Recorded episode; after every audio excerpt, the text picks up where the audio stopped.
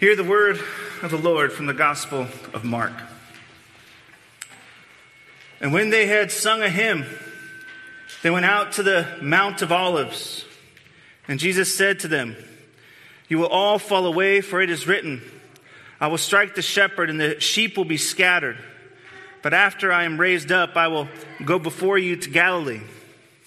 Peter said to him, Even though they all fall away, I will not.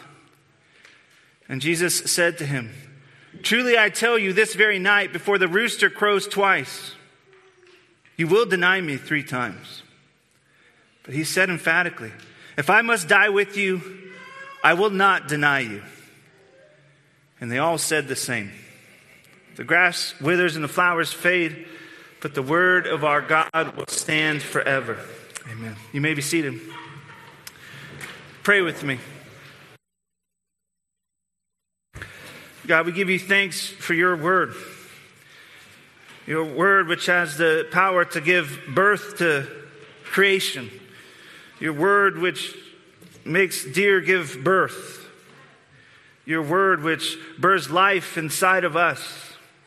I pray that you would do this this morning by the power of your Spirit, restoring our souls, restoring our hopes, and giving us strength to follow your word as you have revealed it to us in the scriptures. We pray this name of Jesus Christ. Amen. You know, when I was, was in college, one of the many jobs that I had was um, working at an oil change place.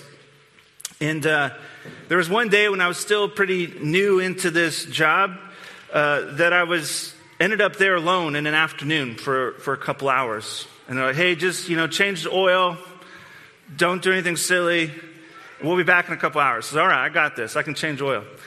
And uh, well, you know, one of the things they t- teach you is you got to upsell because it's all about the upsell, and you, there's rewards if you get enough like upsells over one that month would get uh, rewards. This is why you don't let the oil change places upsell you. But so I was trying to upsell somebody on something, and they never say yes because they're usually smarter than that. This one guy finally said, he said yes. He said, yeah, I want that service. He wanted a transmission flush, and I was like, great. The only problem was I didn't really know how to do it yet. And uh, so what did I do? Well, I just faked it. And so I um, said, no problem, I'll, I'll, get to work on it. And so I'm trying to find the transmission line so I can tap our machine into it. Anyways, those details don't matter. I accidentally tapped into the power steering line. And if you know nothing about cars, you know that power steering and transmission are two distinct things. Anyways, the guy got a free uh, uh, power steering flush that day. And uh, we never saw that customer again after I put the things back together. And so, um, but in my, in my overconfidence, in my not wanting to look weak, am I wanting to kind of look competent, um, I faked it. Right? I, am, am, I, am I wanting to appear strong and in control? Am I not wanting to look weak? I ended up in way over my head. And I think in this kind of short passage before us this morning, I think we see a similar overconfidence, a similar flex of strength that they don't actually have on display. Right? Peter and the rest of the disciples are, are very confident, very confident in their ability to hold fast, to stay strong. Um, they're defiant in speaking about their, their strength. Right? And they, and they come to find out at the end of this, that, that, the end of this night that they are not as strong as they think they are. And I think we've, we've probably all experienced trying to, trying to look strong when you're not strong. We've all tried to cover up our, our weaknesses. Well, why do, we, why do we do this? Why are we so worried about looking weak when we are weak? Um, and I, I think at least one of the roots of our overconfidence is fear. Uh, fear of our own weakness, fear of being uh, needy. Why are we so afraid of being weak and needy? Because if we're weak, if we're needy, it ultimately means that we're not in control. I think this is the foundational struggle that you find even back in the, in the garden, right? We, we want to be strong, we want to be in control, and we want these things so bad that we're scared of looking weak, and so we pretend to be strong even when we're not. We're afraid of our weakness. To us, our weaknesses, our neediness is a, is a lie, liability. And, you know, as we come to this text and they're moments away from Jesus being handed over to be crucified, right, Jesus, the Good Shepherd, continues to prepare his disciples for what's about to come. Jesus knows what's going to happen. The disciples are still pretty clueless. And here we find him preparing them for what is about to come in, in, a little bit of a strange way because he sobers them up to their own weakness. So that when they experience it, it doesn't crush them, but so that they begin to understand what true strength is. And as Jesus sobers his disciples to the reality of, of their weakness, he does so with us. So we too have, a, a, have to confront our own weaknesses and neediness and our fear of weaknesses because it's only then that we can find true strength. And the question that begins to linger is this what if our weaknesses aren't our greatest liabilities? But what if your weaknesses are actually your greatest assets? And so, as we consider this theme of, of weakness this morning, we're going we're gonna look at three different things. First, we're going to look at the reality of our weakness, right? The fact that we are all weak. It's, it's, it's reality that we live in. We're going to look at the denial of weakness, which is that we all try to pretend that we're strong. And then last, we're going to look at the strength that's found only in weakness. So, first, the, the reality of our weakness. The reality of our weakness. Look back with me here at verse 26. It says this And when they had sung a hymn, they went out to the Mount of Olives. And Jesus said to them, You will all fall away, for it is written, I will strike the shepherd, and the sheep will be scattered. So remember, they just had the Passover meal a meal that's right bookended by the singing of the Hallel Psalms, which is Psalms 113 to 118. So that's what they're likely singing as they're going towards the, the Mount of Olives. And, you know, everyone's having a nice evening, going for a post meal walk. It's like a post Thanksgiving walk. You know, you're full, you're happy, you're with family and friends, and it's a joyous occasion. And then out of nowhere, uh, Jesus interrupts this nice stroll, this post dinner stroll, and I'm sure which is very beautiful know, Mount of Olives, with this in verse 27. This is what he says. And Jesus says to them, You will all fall away, for it is written, I will strike the shepherd, and the sheep will be scattered. It's kind of an abrasive thing to say. Because imagine me meeting with you for coffee, and I say, Listen, you're going to fall away. Uh, it's an abrasive thing. It's kind of out, out, of, out of the ordinary. He just says this You're going to fall away. And remember, he'd actually just recently predicted the betrayal of one of his own, right? He, he uh, Judas, right? And uh, he says, Yeah, Judas is going to betray me. And we, we know that Judas is doing that. And now, as they're having this nice evening together, he says, You're actually all going to fall away. He's, he's not saying everyone's going to betray him. I think there's a difference between the betrayal of Jesus and the denial of, of Peter, right? Betrayal is a, is a willful, willful turning over of Jesus. Um, it's kind of, he's changing teams, so to speak, from being on team Jesus, now he's on team Satan. Uh, so the, the denial that Jesus is predicting is not speaking of him, uh, Peter and the disciples changing teams, but of their weakness to remain strong under the weight of temptation that's coming their way. So Jesus is saying, listen, that although not everyone's going to actually betray me in this moment, none of you are going to stand through what is coming. He's sobering them up to the reality of their, their weakness, their frailty. They're going to fall. And this, this word that we translate here as fall away is this word scandalizo, which is where we get our word scandalized from. And Jesus is saying more specifically how they're going to fall away is that they're going to be scandalized by Jesus. Which, uh, think about this coming three years. And all the last three years of expectations that you had for me and my kingdom, it appears as if all of those were for naught. So it was a waste of time. They can't see it yet, but the death of Jesus is a scandalous affair which will cause them to lose hope. Right? Not only are they weak, but it appears that their Messiah is weak too. And this causes them to fall away. To make this point, he quotes from Zechariah, which is what is being said here at the second half of verse 27. It says, I will strike the shepherd, and the sheep will be scattered.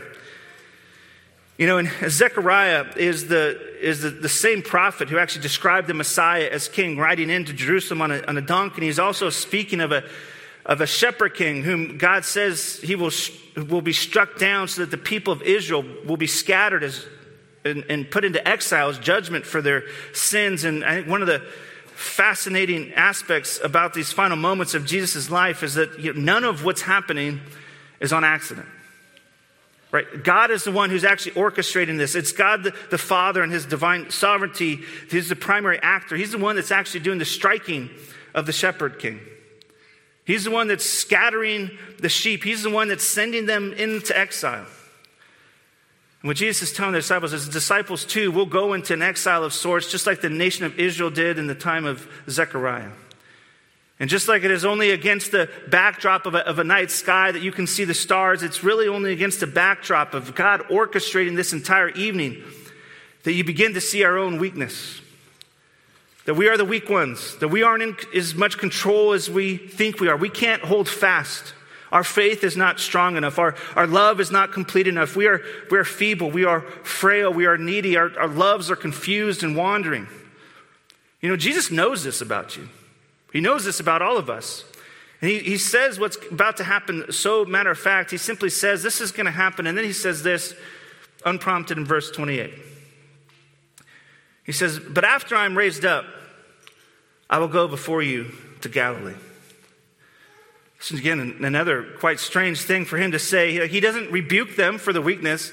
He doesn't even say, You got to hold fast. Temptation's coming. Hold fast. He says, No, you're going to fall away.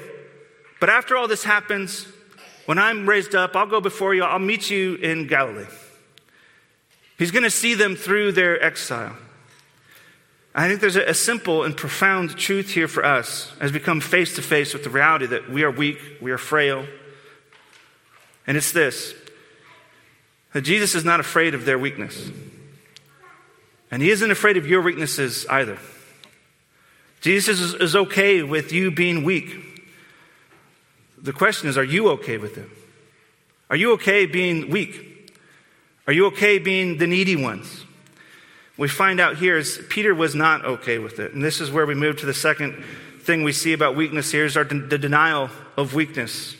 The, the denial of weakness. And I think when we look at Peter here, we find all of us, right? There, and there's, I think, two aspects uh, of Peter's denial here that I'm borrowing from others. And it's that he's, he's, he has both a, a naive and a stubborn sense of his own strength. Verse 29, we see his naive strength on display. This is what Peter responds with. He says, Peter said to him, Even though they all fall away, I will not. This is a naive strength, right? In the face of hearing Jesus talk about their inability to stand through what's coming, Peter jumps up and says, Listen, all these other guys might fall away, but not me. I, am with you. And uh, this is naive because what, what he is saying is that, listen, I, I can imagine this to be true of myself. He was naive about his own strength. He, he couldn't ever see himself getting so low, of being in such a position that he might turn away from Jesus. And I think we actually think like this a lot. You know, when you hear someone's testimony, maybe about addictions, you think, oh, I can never imagine myself going down that road. Or hear stories about affairs or embezzlement scandals or you name it. And you think, well, man, I could never imagine myself doing those things. Well, usually people that are in those positions never could either until they were there. I think we have a naive sense of our own strength and of our own allegiance to Christ. We think we're stronger than we are. And then Jesus responds to Peter with this in, in verse 30. He says, And Jesus said to him, Truly I tell you, this very night before the rooster crows twice, you will deny me three times. This is where Jesus kind of doubles down. He, he gets more specific with him. He's saying, Listen, what I'm telling you is this is not a theoretical thing. This is not a theoretical falling away. This is actually going to happen in a very specific way. And I'm going to tell you, and not only will you deny me, but you're going to deny me three times. In just a few hours, actually, from this moment, this happens where he denies him three times, emphasizing this denial was not just an accident. Peter wasn't just misspeaking, you know, saying, Oh, is that, is that my friend on the cross? I don't know if that's him. I don't have my glasses. No, he, this is not just Peter misspeaking. He denies him three times. It's willful. His perceived strength and ability to, to hold on is about to get swept away. But Peter, being Peter, he doesn't concede even with that specific prophecy that's about to happen. Um, he, he responds with verse 31. He says this, but he said emphatically, If I must die with you, I will not deny you. And they all said the same. This is where he get to his, he's got a stubborn sense of his own strength. He's emphatic. In fact, I think he's defensive when confronted with his own weakness. And this, he's actually calling Jesus a liar. He's like, Jesus, you don't know what you're talking about. I have a strength, I'm strong. And he's defensive, and his, his perceived strength is so stubborn and so overconfident that he, he thinks he knows better than the Savior he proclaims to follow. Peter thinks he is strong. I think we actually, too, get defensive with our own weaknesses when they're exposed. We deny them. We try to cover them up. It makes us feel naked. And, and when our weaknesses are exposed, we can wonder uh, what do we have to offer if not our strength to the world? What worth can we have if we're weak? And we're in denial about the reality of our own weakness, about the depth of our need. And for many, the idea of a needy weak Christianity is a foreign idea. We don't want weakness. Uh, and maybe we don't actually want a weak or dying Savior either, because what strength is there in dying? And what Jesus is subtly challenging here is this until you recognize your weakness, until you recognize your inability to save yourself, until you can sing with David Psalm 59, but, but I will sing of your power, not my own, you can never actually have and find true strength. Our, our false bravado, our pretending to be strong is not true strength.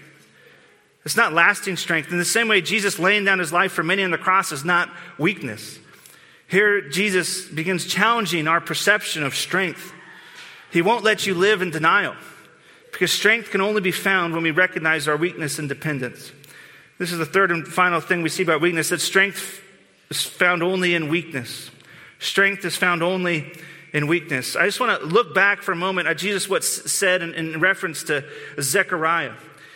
Uh, because because we, here we find that the model for what it looks like to gain strength. Right? The, the scattering of the sheep that happened in Zechariah was the scattering into exile.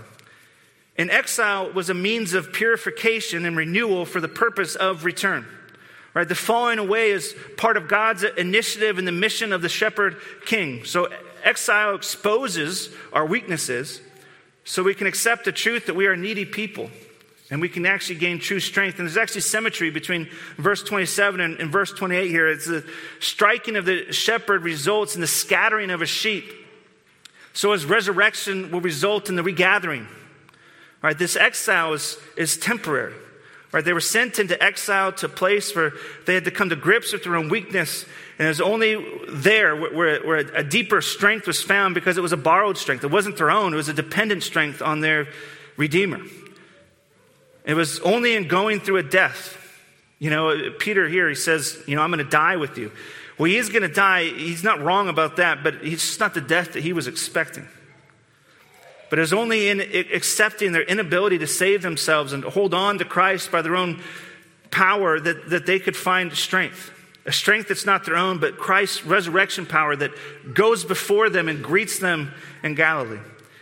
You know, this resurrection strength you can only find in weakness. You can't be raised with Christ until you die. The question is are you ready to die? Are you, are you ready to accept your weaknesses? Are you, are you ready to admit that your faith is feeble and frail and not able to stand on its own? The strength that's being spoken of is, an upside down strength. Right? The, the world that we live in tells us an opposite story about our strength and weakness. Right? The, the world that we live in tells us strength is found in your, in your health and your abilities and your bodies and your intellects and your bank accounts. It's, it's what can you produce. And it tells us to strive after these things as hard as possible to get stronger. So much so that any weaknesses in these areas is a liability for us. But what makes worldly strength weak is, is not that any of those things are bad in, in and of themselves. I mean, we start schools for the sake of our intellect, for growing in knowledge. We, we try to be strong, but the, what makes these things weak is that, is that they're all going to fade one day. One day your strength will fade. One day your intellect's going to fade. One day your ability to do anything is going to fade. These things don't last. You might find strength in them for a while, but, but not, they're not lasting. Right? There's only one strength that's eternal. There's only one strength that is the same yesterday, today, and forever. And eventually you have to come to grips with your own weakness. It's only in that place that you can find true strength. And this is what Jesus leads his disciples into. Because it was, that, it was when he was his weakest in earthly eyes, it's when he was his strongest. It's when he was beaten. It's when he was struck down, defeated, hanging on a tree, that his strength was on full display. Because through his crucifixion, through his weakness, he stripped the power of the enemy, destroying the bonds of death and rising to new life and bringing redemption to the world through it. Right? There's, there's no resurrection without a crucifixion. Strength is found in weakness. The weakness of Christ brings salvation to the world. The, the cross redefines strength and weakness. A, a symbol of, of mockery becomes a symbol of our hope in Christ. And for us to follow him, we too need to follow the way of the Christ, uh, the way of the cross to die, to die to ourselves and be raised with him. Your, your weakness, we find, is not a liability, but it's actually your greatest asset. When he was weak, he was strong. And in your weakness, you find strength because it's only there that you learn to depend on Jesus to be your strength. You know, Paul uh, puts it brilliantly like this in 2 Corinthians 12. It reads this. It says, So to keep me from becoming conceit, conceited because of the surpassing greatness of the revelations, a thorn was given me in the flesh, a messenger of Satan to harass me, to keep me from becoming conceited. Three times I pleaded with the Lord about this, that it should leave me, but he said to me, Listen to this. He says, My grace is sufficient for you, for my power is made perfect in weakness. Right? It's because it's only when we recognize our weakness that we can begin to trust in God's power. Right? And he goes on to say this Therefore, I will boast all the more gladly of my weaknesses, so that the power of Christ may rest upon me. For the sake of Christ, and I'm content with weaknesses, insults, hardships, persecutions, and calamities. For when I am weak, then I am strong. When you are weak, then you are strong. Your, your neediness, your weakness is actually the very thing that qualifies you for the gospel, not your strength, not your talents, not your skill sets. So, what does this mean for us? What does this look like? How, we, how might we live if, if we too boasted in our weaknesses? Well, I think for one, it, it redefines what Christian community looks like. Right? Instead of coming together and pretending to be fine, we can come together and actually be honest about struggles and anxieties. We can actually be honest about the sins that we struggle with. And to each other, we can apply the balm of grace. It's like you struggle with sin, great. Jesus came to save sinners. Your sin is the very thing that qualifies you to be saved by Jesus. Your weakness makes you strong. That means that, that when God blesses us with resources and generosity, and generously, we generously share them because we understand it's not our strength that gave those to us. It's not our own intellect, but nothing we have is truly ours, but it's given to us so we might share it. It means that even when we experience affliction in the body and mind, we see those as opportunities to grow independence. This strength weakness paradigm changes everything for us when we lean into it. And it, really flips the world upside down as we know it on its head. Even now, I think many will lament the state of the church in the West, and there's much to lament about. But what if, what if the church is actually experiencing an exile, so to speak? What if we're experiencing a death so that we can too be raised to new life? It's actually in our weakness that Christ is perfected in us. And make no mistake, Boasting in weakness does not make us soft and limp Christians. Paul, boasting in his weakness, he was anything but a soft, limp Christian. Boasting in our weaknesses is, is simply boasting in the strength of Christ.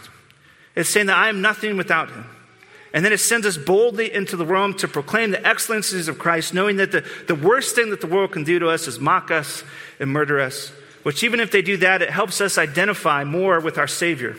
Boasting in Him and in His strength and power all the more. True strength is found in our weakness, because it's only in our weakness that we can embrace the power of Christ. You know, I've never been a big podcast guy. I try every now and then I'm successful. One podcast I used to listen to a decent amount was called How I Built This. And it's, uh, it's about entrepreneurs who started different businesses and, and, various things like the story of Airbnb and, and other things that I forget um, are told there. And one trend you pick up on real quick after you listen to a few of their stories of how they grew to be a successful business uh, was, was that all these successful businesses and ideas were born out of accidents and failure. And when you start to see that trend, you, you quickly begin to understand this. It's not the talents or the giftings that led to success, it's actually their failures in humility that led to their successes. And I think this, this principle actually of strength and weakness is actually, I think, true in the physical world as well. It's, it is in the pruning of branches that, that the, the tree is made healthy. It's in the tearing of muscles that strength is built. I think our challenge is weakness often feels like a failure to us. I should have done more. I should have studied more. I should have read more. I should have held on. I should have been stronger. But when you begin to look at the world that God created, weakness is actually an opportunity to find strength. Weakness is a pathway to success. And as a community, this is what we're called to do together to walk together in our weaknesses, to walk together and growing in our dependency on the mercies of God, strengthening each other in the gospel as we practice the gospel together in everyday life. May we be a church like that. May we be a people who boast in our weaknesses, who aren't afraid of those things. And in that, may we walk boldly in the strength of the Lord wherever He takes us. Pray with me.